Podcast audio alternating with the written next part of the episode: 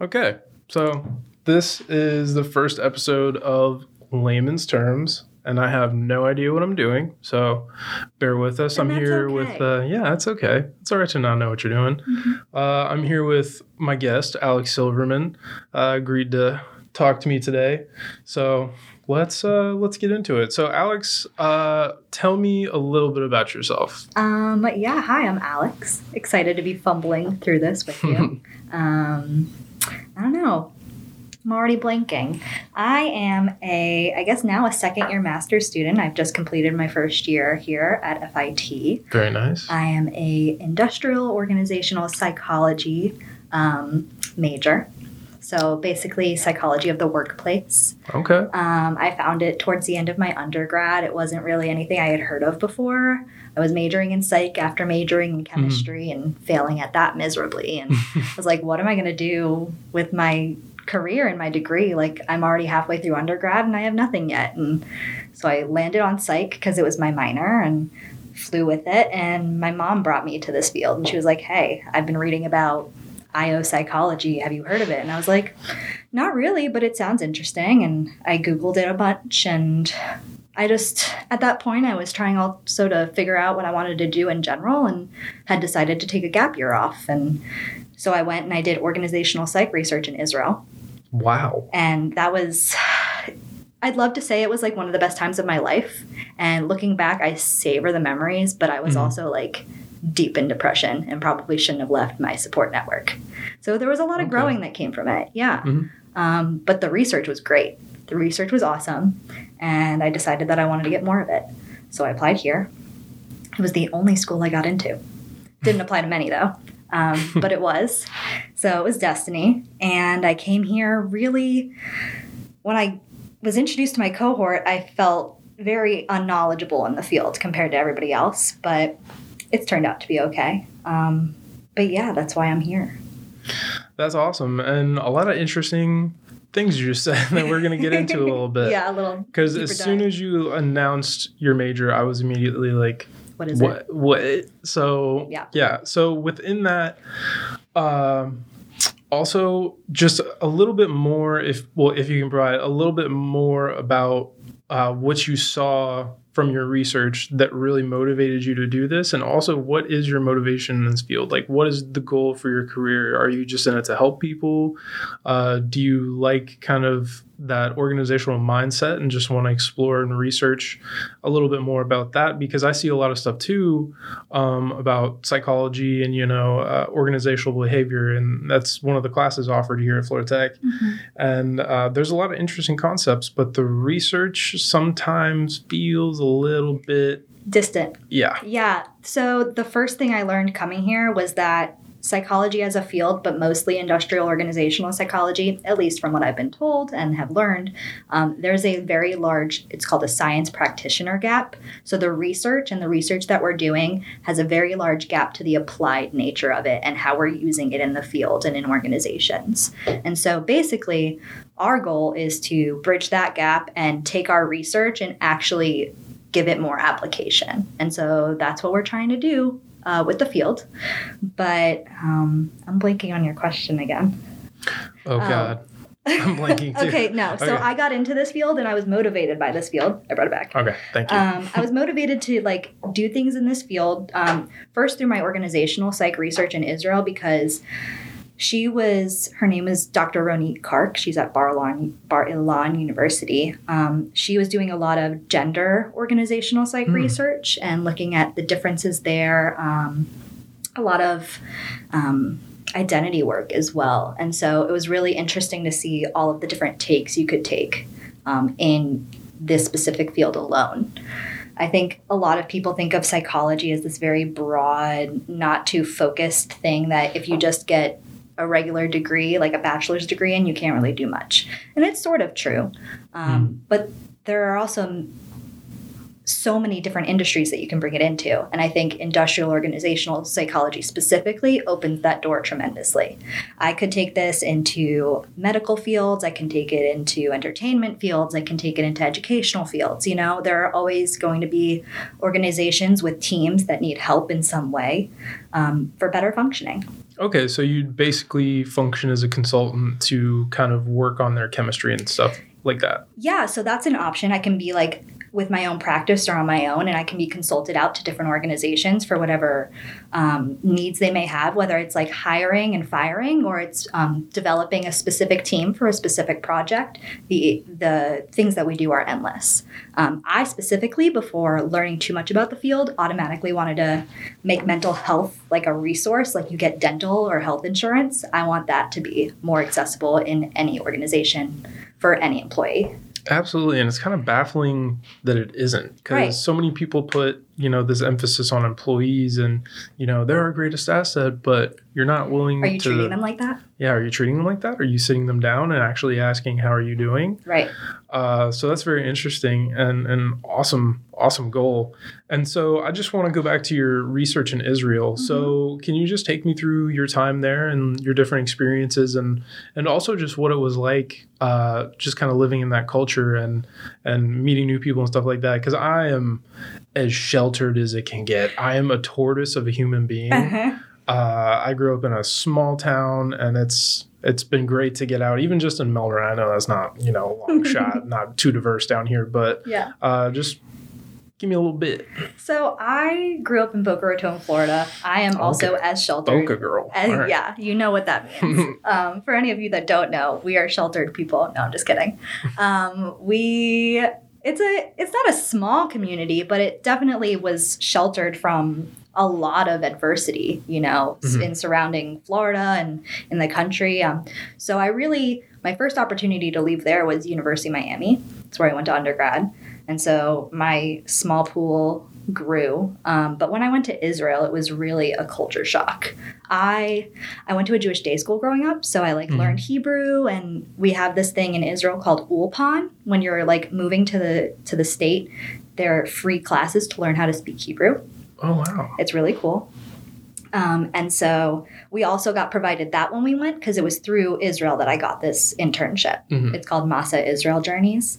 Um, and so I was learning my Hebrew again and I felt confident, but then you go out and you try to speak it and everybody responds to you in English because they can tell that you're not going to understand Yeah. much anyway. when And they so- start just popping off at you. Right. So it's sort of um, isolating in a way. Mhm. And then I've never really been too great with roommates, but you know, I figured I'm moving here, we're going to have a great time. I got roomed with five other women Wow. who had no respect for each other's spaces and who all went out during the day while I worked from home. And so they Hmm. left the apartment a mess while I was working there. So it was just the environment that I had to be in wasn't the best. But the research was amazing. So there were positives and negatives. And I would go out into Tel Aviv and try to sit at a cafe and do my work. And that was really nice. You know, I don't have too many opportunities to do that here anymore. I think it was very different to be able to just go out and like Mhm. look at the city while I do my work. Um, who's to say I can't do that in the future? But it was different. And so that culture shock made me realize just how much I needed my network here. And it made me realize that um, moving away wasn't going to solve my problems. Mhm. Because I really thought that if I went to Israel and I had these experiences, it would like awaken me to changes that I would need to make. And it would just like make my life better because I had this amazing experience. And it just brought light to the to the issues that I had.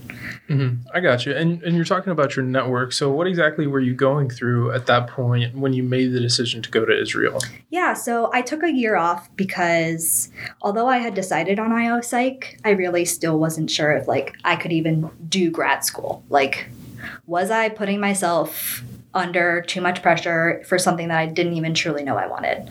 Um, so I, after college, decided to make this decision and although I was taking a gap year for issues with my mental health and for me personally, I decided let's move across the world for six months. That doesn't seem like a logical decision in the end. um, because I separated myself from my family and my friends. And even though you can call them, it's, I don't know how many hours difference now, but Yeah. It's, a lot to handle and to have those issues with the people you live with on top of not having those that you're close to who know like what you're going through and what your little mannerisms mean. It was, it was hard. Yeah. Yeah, no, I, I definitely get that, and I think um, I mean, obviously that's a that's a huge step just moving overseas for six months. But I feel like everybody experiences it, you know, a little bit when they go off to college. Mm-hmm. You're you're not around the people that you're just have been so comfortable with, and uh, I feel like that's why a lot of people choose to you know stay home and just go to the the state school that they're closest to, or just go where their friends are going, which sometimes is also not the best decision because those friend groups can be very toxic. And uh, I've experienced it and I've seen, you know, people fall victim to that and it hasn't been good for their mental health at all. So, uh, when we talk about support groups and really working on your mental health and not running from your problems, what would be kind of the best course of action to really because if the whole thing I think is realizing that you don't feel like yourself and you want to get back to a state of comfort where you feel like you can exist easily. So, what is I guess the first step in that course of action to getting back on the right track to living a ha- happy and healthy life? Sure. I mean, I don't know how many years it was that I struggled back and forth trying to go through therapy. And then once I felt better, I just left. And then once my life was in shambles again, I went back to my therapist. And that's not how you solve any problems, you know?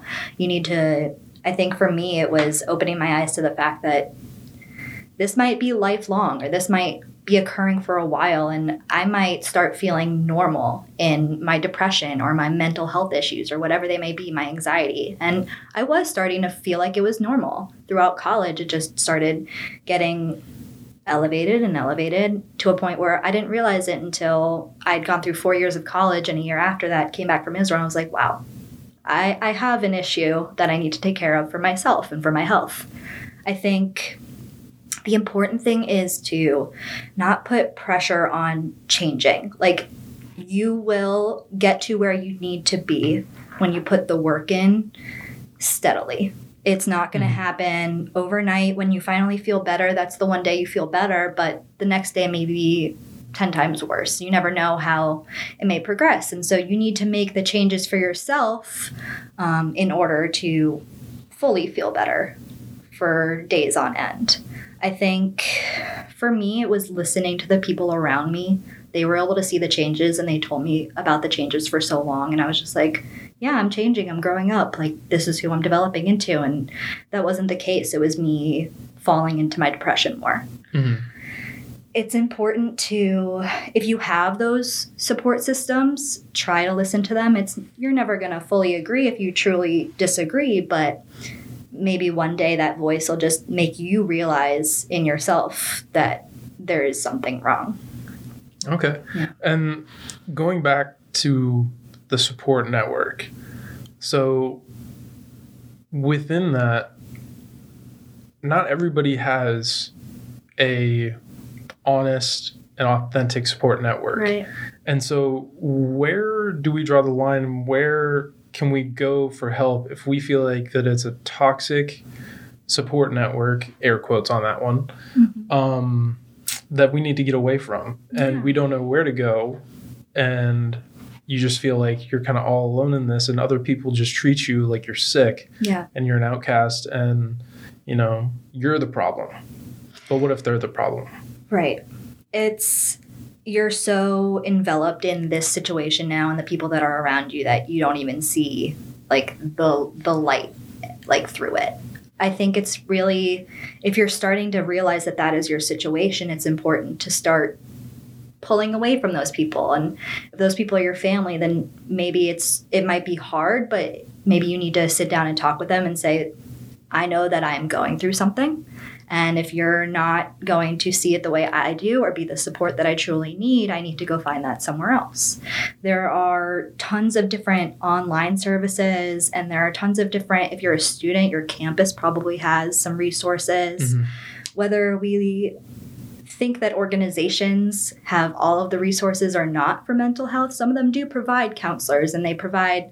Um, mental health organizations that they do work in in tandem with and so maybe it's something that you haven't thought of that may be the solution out um, i'd say also just maybe trying to find someone new could work. So Mm-hmm. it's hard because I know that when I was depressed, I didn't want to leave the house and try anything new. But Yeah.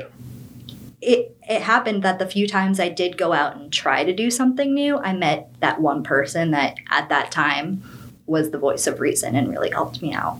So don't be afraid, even if you're feeling like nothing can change, to make that one change that may open up your world.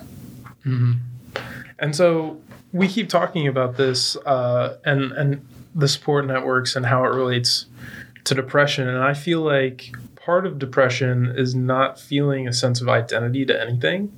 You just feel completely disassociated and just. Oh my God! I almost went off with Katy Perry. That's okay. Bag. That's where your mind Um, went. Yeah. so, sh- I mean, would you encourage people to kind of seek identity and seek a community and seek a network that's going to help them be a better person and, you know, people that have similar interests, likes, dislikes, and just a, a different, I guess, lease on life than your own? For sure. I think if you have found the people that you think may be able to help you out in any way, whether that be finding your identity or just getting back to who you were. I know that a lot of my issues were not even really knowing who I really was. You know, I was still growing up. I'm almost 25 now and still feels like I have a lot of growing to do and a lot of creating my own ide- identity to do. Um, but that's everyone's journey. And if you've found people who you think can help you in that, or even just show you support and love without truly understanding it, not everybody needs to know exactly what you're going through in order to help you. They just need Mm. to be willing to be there for you. Mm-hmm. Um, lost my train of thought. Oh, God. Oh, God. We're already falling apart. That's What- okay. what we, you might want to edit this. Eh, we'll see. We'll see. Um, all right, we'll just go to the next question. Mhm. Uh, okay. So, what is the best advice you've ever heard in regards to? This is a, is a two parter, so get ready. Okay. Strap in. Okay. Uh, in regards to your mental health, and then also in regards to your career and professional aspirations. Sure. For myself, um, this is something my therapist has now been telling me for a year, and it's that I need to acknowledge when I need to be proud of myself and be proud of myself. I have made so many changes over the last year for for my personal well being, and it wasn't until like this last month that I actually said out loud, like, I've done well. Like, I am really proud of the place that I'm in in my life, and I could think it a million times over in my head, but like to say it out loud to someone felt really good. So if you Mhm. can have that one person that you can share with and be like, yo, I did this for myself and I'm really proud of it. And, or I realized this about myself today and I know I need to make a change and I've realized it and it feels good. It's really good to acknowledge when you're proud and happy for yourself. It's healthy. And I, I think I've gone most of my life without really acknowledging when I'm proud of myself. Jeez, you just you just hit me in the neck with that one. It was a tough one for me to swallow myself, like realizing that I didn't appreciate myself truly. Like I could have, you know, thought it from time to time, like, yo, I did a, a cool, cool thing, but I never said it out loud and like really expressed it to people. And that's important. I think it really is, and that's I mean, going a little personal here, but something that I need to work on as well because I Mhm. just you know finished up my MBA this last weekend. Are you proud of yourself? At first, no, I was like, right? dude, I feel like you cruised through this while you were working. I mean, it was long, long hours and you worked really hard, but you know, coming out of college, you know, without like a serious uh, career offer. I mean, obviously, I've been here and there and talking to a bunch of different people, Mhm. uh, trying to make a move, but it just did not feel validating. And even when my family was like, "Oh, we're so proud of you. You worked so hard. You know, you deserve all the success that's coming to you," I have never really felt successful in what I've been doing, no matter what people are telling me. Uh, and I guess part of that is my fault. And I really need to take an introspective look and be like, well, why don't you feel like that? You put all this work in, all this blood, sweat, and tears, Yeah. and you've definitely grown, but you're still kind of angry at yourself in a way. Yeah. So, more on that later. It's a journey. It's a journey. It's been a year and it's still going. You know, I've admitted to you that I've been able to do it, but will I be able to do it again? Who knows?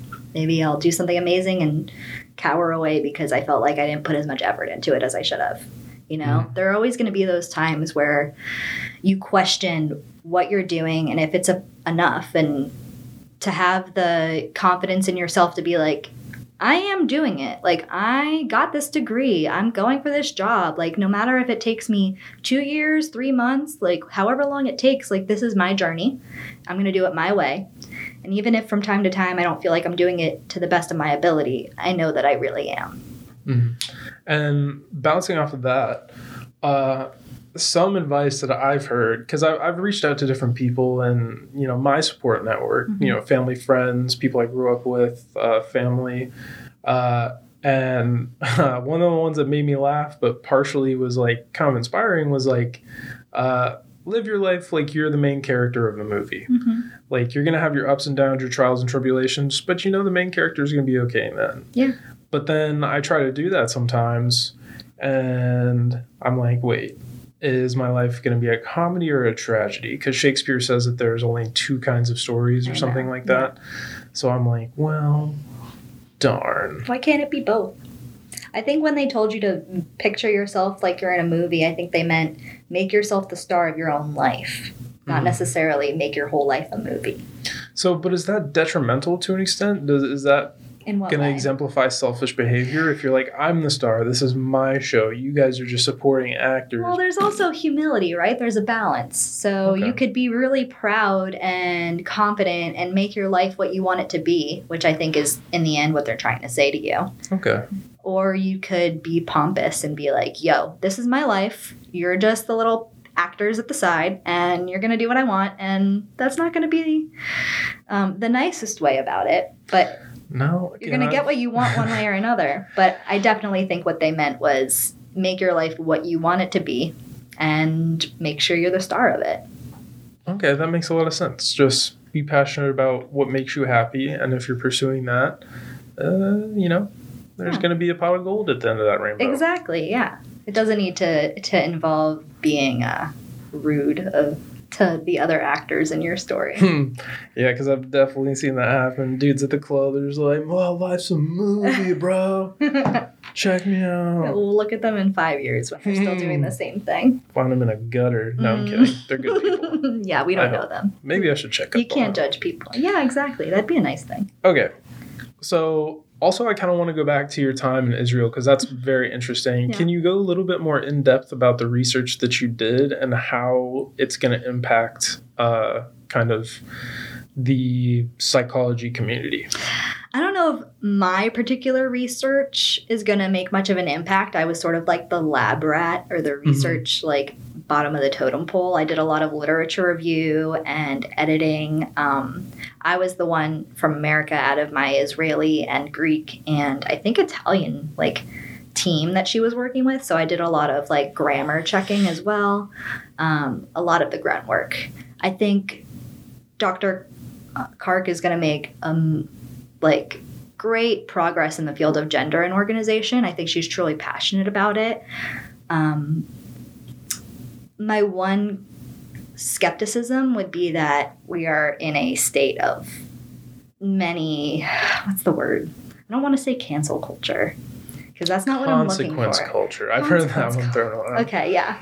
I just think it's really hard for any of the research that we do to make an impact because of that gap that I mentioned earlier between the science and the practice. Mm-hmm. I think it takes the right audience to be like, you are correct in your findings about how this organizational behavior affects gender in different ways, or you're right about how women over men um, have this particular aspect about them in this particular community. You know, it's it's a difficult thing to say this research is going to make an impact because you truly don't know until you're able to apply it.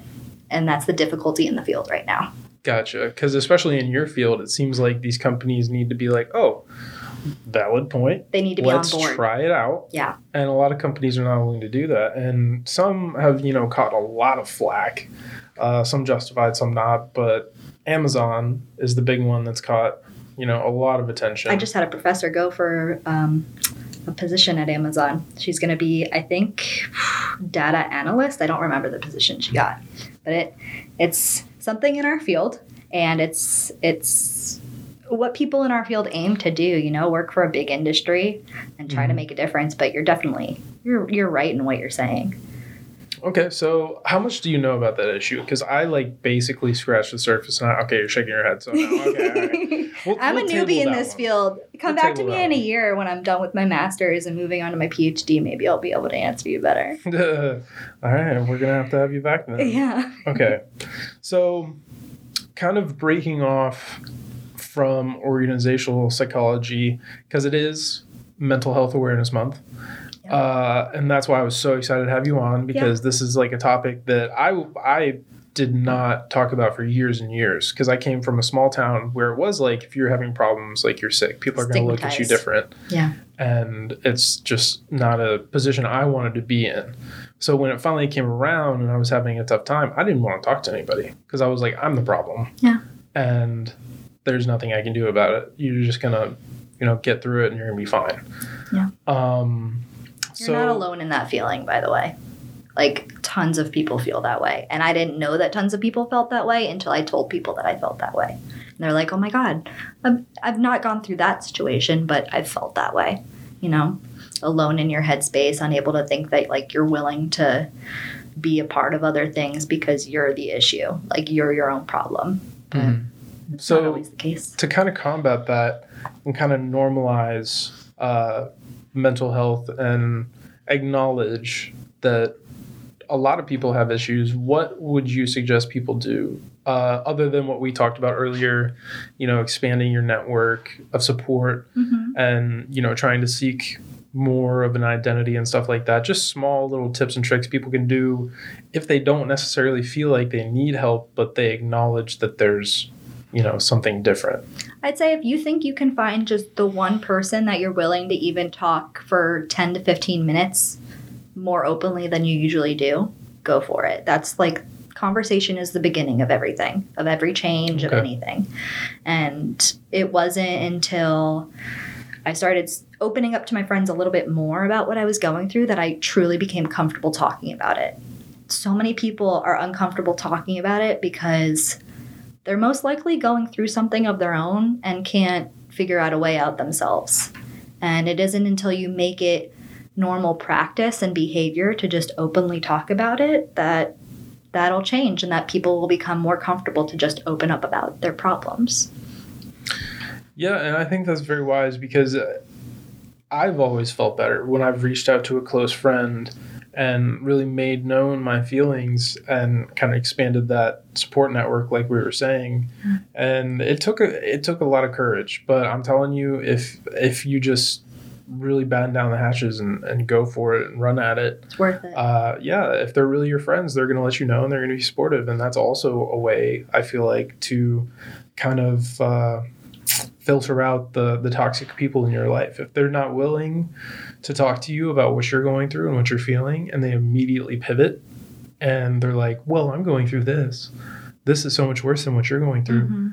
They're not your friend. No. They're narcissistic, and they only care about themselves. I think that's a two headed sword. I think in part that's totally true. You know, if you're going to be a true friend, you're going to be there when your friend needs you and not make it all about yourself. But again, everybody goes through everything. And if you two are both going through something extreme at the same time, it may be their mental place to just bring it back to them. Okay. Um, but most of the time, I'd say you're probably more on track with the whole narcissistic, not truly a friend thing. Um, I have, in the past few years, dropped quite a few people Mhm. because I've made changes to my life and our beliefs and values and clear motives for friendship in the end differed. And it was me figuring out who I was and working on my well being um, that made me figure that out. That I had to take a step back from certain people in my life. And that's healthy. You know, you don't need an abundance of individuals to be able to say that you have a healthy support system or to say that you have friends and family. You only need that one person or those two people if you can find them that you identify with and you can open up to and it could be enough. Yeah, I agree with that. You don't you don't need a lot of people, just that one. For sure. okay, so on to the next one. Okay.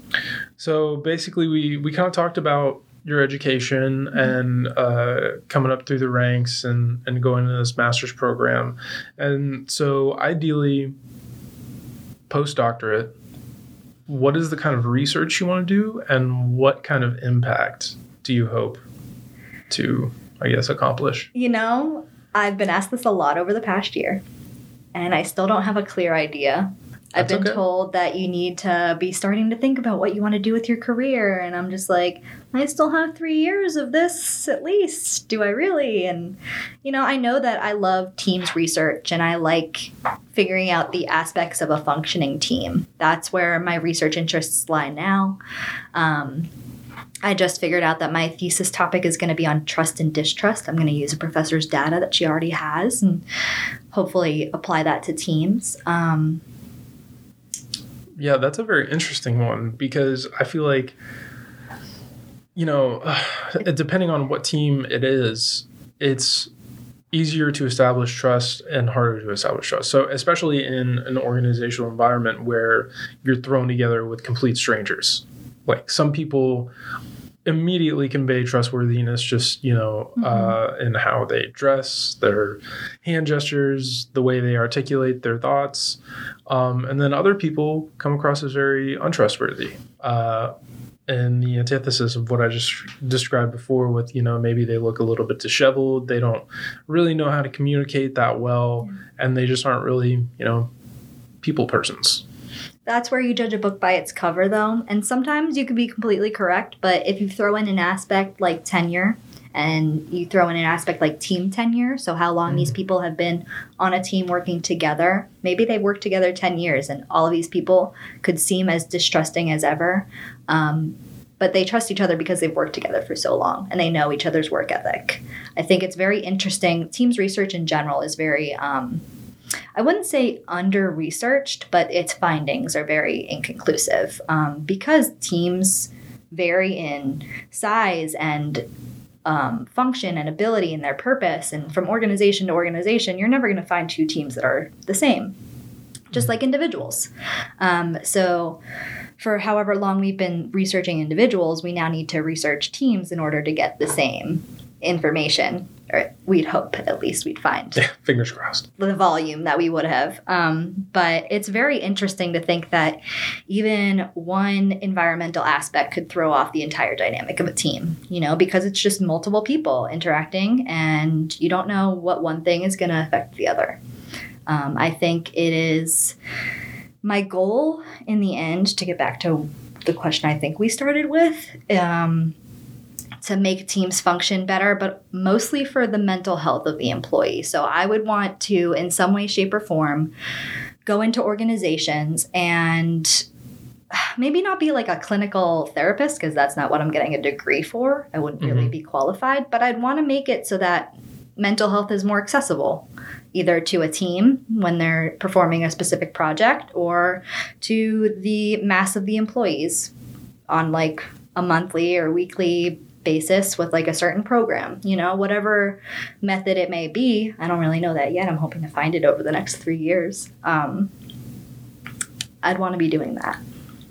yeah i mean that's an absolutely fantastic goal and it's something that needs to be done Yeah. because I mean, you can see it starting to trickle down now. Uh, one of the examples that I see, and especially in, uh, I guess, what you could call unfulfilling careers. I mean, to each their own. But one example is uh, the news story that came out recently about how McDonald's is having trouble hiring people. Yeah. They're even paying people fifty bucks just to interview, and they still just can't keep people. Well, that's because of the pandemic. And that's because so many people Oh. now, well, this is what I love to talk to my parents about. They're really obsessed with it. And so I may be just reiterating what they're saying to me, but I have my own views, don't worry. Um, but I have noticed myself that people are just taking the unemployment benefits because they're still very Mm. accessible. And why should they go to work when they're still getting that money? That's, Okay. that's That, that another a, view. That is a part of it, Another but uh, I read that Biden is going to be rolling that back, and you're gonna have to start searching for a job if you're gonna collect that. I would hope soon, right? We're soon, we're yeah. we're returning to normalcy slowly, right? As more and more people hopefully get vaccinated, we'll have less and less excuse to lead abnormal lives. Yeah, I mean, I don't think uh, it'll ever be completely back to normal, Not but for a long time. but I feel like we've also, uh, you know, gotten a, a couple good things from the pandemic. Mhm. Um, so actually, I'm gonna say this because I'm fully vaccinated. Yeah, me too. Nobody come at me, but if you want to come at me, I actually have a Gmail for anybody who wants to write in and uh, kind of talk about uh, any problems they have in the show, anything that they want us to talk about more. If you want to come on as a guest, uh, something like that. We have an email. It's uh, layman's terms 21 at gmail.com. Uh, no apostrophe or anything. Uh, so just any Come questions? Yeah, come complain. come at me, bro. Or bro lady. What's the I don't know. Don't cancel me. This is the first episode. Um yeah, so anything like that.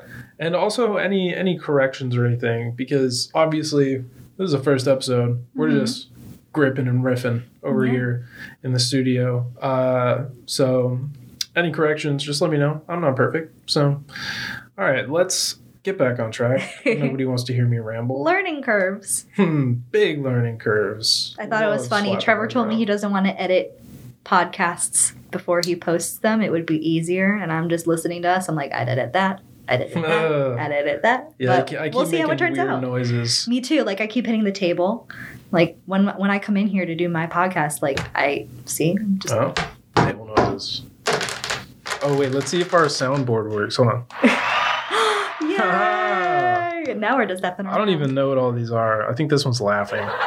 That's creepy. What Ah, I like that. Oh, is that our closeout music? Can we use that? Probably not. I'm sure we can. So we- we're gonna get a cease and assist letter tomorrow. oh my god. okay, This is normal people learn how to make a podcast Yeah. part 1. true. Oh, Oh, magicalness. just in case somebody casts a spell. I don't know. I guess those are supposed to be crickets. That- yeah. Oh, Oh, you made a joke. I like that one. I'm gonna start using that. oh yeah. Probably not now because I don't have any good jokes because I'm not funny, but Not prepared enough. we'll see. Um, we might get there eventually. Maybe. Let's see. What other questions can we talk about? Why did you want to make this show? Oh, I guess we can go on that a little bit. Yeah, a little bit. So- First episode. part of this, the impetus behind creating the show was to talk to just normal people about their likes, interests, dislikes, and also kind of their professional journey. Because uh, pretty much everybody in my network is, you know, very driven. They want a corporate career and they want to go on to make the big bucks and stuff like that Mhm. and uh, I don't know, just hearing because there's so much stuff that you can do these days, and it's really hard for young people to kind of just be like, think about your life, pick something, and run at that one thing until you die. Right. That's a big ask Yeah. for like a 18 year old kid. Because when I was probably 17, I was just playing football uh, at my high school, and obviously I had good grades. I had like a not to toot my own horn uh, but a just like a 3.8 GPA, and Uh-huh. I did not apply to like any colleges. yeah. And I feel like the only reason I'm at Florida Tech is they just kind of wandered over and were like, hey, this, this guy's like okay at football, and they you know put me on scholarship and uh, stuff like that. So, I mean, and I don't I don't feel like it was a mistake because it's been a great experience over here with everything, even though they literally dissolved the football program. So that's a big bummer. Yeah. Sounds Um, like it. Uh, I could say a lot of stuff, but I'm not. Uh, Did was it because of COVID or for different reasons? there were a lot of different reasons that I don't feel like were valid at all. But We are an engineering school. IO Psychs are having trouble with that too. I don't Hmm. want to crap on our school, but we were told that we could talk about anything, and I'm gonna. oh, oh, oh, geez. This is a this is a tough one because probably the. Okay, so basically, our football program was canceled because they said that it cost too much money, Uh-huh. which is, you know, an acceptable reason. Uh-huh. But after they canceled the football program, They spent a bunch of money. they spent a lot of money. Yeah. They totally redid the basketball stadium, they redid the floors and everything like that, and then built a whole nother like biomedical engineering building or something Mhm. like that. Yeah. And mind you, the College of Business is not even on campus, and that is where most of the I athletes know. It's like go to school. street. Yeah. Yeah, so that's not cool. Yeah. It just felt It's very opportunistic because yeah.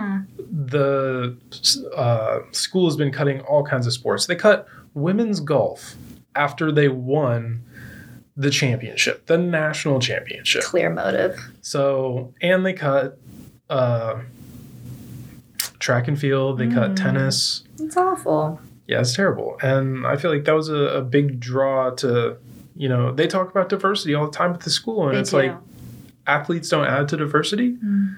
So that it just seemed very unfair and out of nowhere, and especially because the team was making so many plans and like n- there was no real warning, Mm. and everybody just went in one day, and coach was like, "Yeah, we're we're done." That's awful. Yeah, it's terrible, and but I mean, they did let the kids that were on scholarship stay on scholarship, so You that's hope, yeah. that's sort of redeeming. But there's there's a lot of upset people, and I'm yeah. I'm kind of like you choose to I- come somewhere and spend your life because you've chosen this community for certain reasons and to have aspects of that community ripped away from you. It's upsetting. Yeah, very. And I mean, a lot of blood, sweat, and tears went Right. into that program for a lot of different people. I mean, injuries, uh, just stress, and then it's just Gone. gone. So we totally got off topic. We did. But yeah, so this podcast basically, I just want to interview, uh, you know, working professionals, subject matter experts, just hear their story from the beginning to where they are now in, in time. So basically, getting a look at their decision making from where they were in high school, why they picked their certain major or uh, discipline in college, what they felt like they could do with that, what they ended up doing with it, how they felt limited, the trials and tribulations. I know I keep saying that, but I, I like it, so deal with it. I like Um, it too. of their decisions and any kind of advice or stuff like that that they can offer younger people when they're making this huge life altering Yeah. decision. And sometimes the best decision is just not to go to college. Yeah. So it's it's very hard to navigate and I just want to, you know, try to help people navigate that. And also I want to get into kind of the more complex topics uh, of just general life. So here at Florida Tech, we mentioned it's an engineering college, and there's a Mhm. lot of people that do very interesting research. But me as a business student uh, is very detached from that community. Yeah. And I want to learn more about this stuff. But every time I talk to my engineering friends, they just give me goofy answers and never really want to sit down and talk technical because they don't take me seriously. Right. So this is going to be a platform to kind of put things in layman's terms Mm-hmm. and make it digestible for anyone and everybody who's just curious and wants to learn more about uh, you know crazy research that's happening at different universities and uh, just cool stuff that's happening. I don't know. We still don't know exactly what it's going to be. That's okay. Like you're my first guest, and I feel like this has been great. I don't even know how long we've been recording. How long? I, I don't even know where the thing is. Oh, we love this this uh Oh, recording like at, studio that we're in. We're like at, oh yeah, we're in a dungeon. we're literally underneath one of the residence halls. it took us a lot of time to figure out how to use the equipment as well this first time. Yep.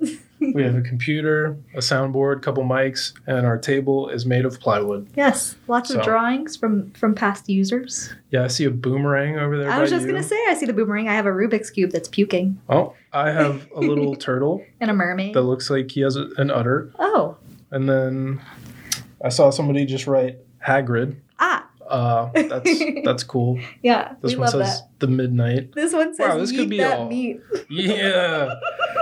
That's true poetry. Oh my god, yeah. Artist right there. Goodness, we could do a whole segment about the random shit on this table. No, but really, dude, I love this idea because I went into college thinking that I was going to come out a doctor of oncology and do cancer research and treat people, and now I'm in this field. And you really don't know what you want at such a young age. It's very different Yeah. from when our parents were there, when our professors were at that stage. It's a different society that we live in, and there's a lot of pressure for people to get a degree and like do great things. But if you don't know exactly where you want to do that, it could it could be really hard to be pursuing it in a different place. Very true, and away from your support network, like Yeah. we mentioned earlier. And I'll I'll give a little tidbit, show my little my little soft inside. Uh-huh. Uh, when I first got to school, it was tough for me Yeah. because I was like, I don't really know what to expect at all. This is the first time I've lived outside of my hometown. Mm-hmm. Uh, first time I've really been away from my friends and family. Uh, didn't know anybody at school, and pretty much first day we were already like running laps outside and just getting to it for the football program, getting ready for the fall season. And as soon as my parents left, I just kind of like broke down. Took Yeah. 15 minutes and just cried in my dorm room. Oh. Thank God uh, my roommate was late Yeah. and he didn't show up till later. But once again, as soon as he showed up, I was I immediately felt better because we just hit it off. He's the biggest goofball ever. That's great. Chumbo, if you're listening, Chumbopulous, love you. Hi. Um, yeah, he's a big cutie. That's So- great. Thank you for sharing that. I don't think a lot of people actually acknowledge how hard it is to move away from home for the first time. They want to be like, I'm on my own. I'm going to do great things. I'm going to party it up and have the time of my life. No more parents. Yay. But it could be really hard and a real a real thing to face that you aren't even prepared for, you know. Yeah, very true. And I did not think I was prepared because I came to college not really knowing what I wanted to do. Yeah. And I was like, well, everybody says engineering is super hard, and I already have this huge time commitment. And just all of this was going through my head like, did I make the right choice? Am I here for the right reasons?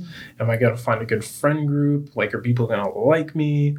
Uh, and it just all came crashing down because I just denied, denied, denied that I was having all of these doubts. Yeah. And, it, you know, when it rains, it pours. And I poured it all over my pillow. But in the end, it was great because I found the greatest network of people, and I absolutely love each and every one of them to death. And they're the honestly, they're probably the reason I stayed at. They are the reason I stayed at Florida Tech. yeah. Um, just great people, and then professors as well. Mhm. Uh, everybody's been so kind. I still talk to uh, a lot of them. Shout out Keimer if you're listening, Bob. Love you. Uh, probably not though. He's got better things to do you never But- know. anyway yeah so uh we also on the podcast want to have questions from anybody uh, who's listening and just you know like literally ask us anything Yeah, i don't man. care we just want content and Interact. talk about yeah for sure so i'm definitely gonna have alex back on the podcast I look forward to it. I for sure I already know so many things that I wish I've said. I can't think of anything Oh. because my head's made of cotton candy. But uh, yeah, I'm sure there's gonna be something. Uh, so yeah, any questions that you guys have for Alex, just send it out to the layman's terms at or layman's terms 21 at gmail.com. Uh, we'll address it next time on the pod and just uh, kind of preemptive questions for our next guest. Uh, I'm planning on, you know what? I'll just announce it on social because I'm still not sure. So and that's okay. it is okay to not know stuff. hmm Yeah. That's be, how I be to sleep at comfortable in that because it's most likely going to be most days of your life. yeah, I just got to tell myself it's okay. You're dumb, kid. No, that's not what I'm saying.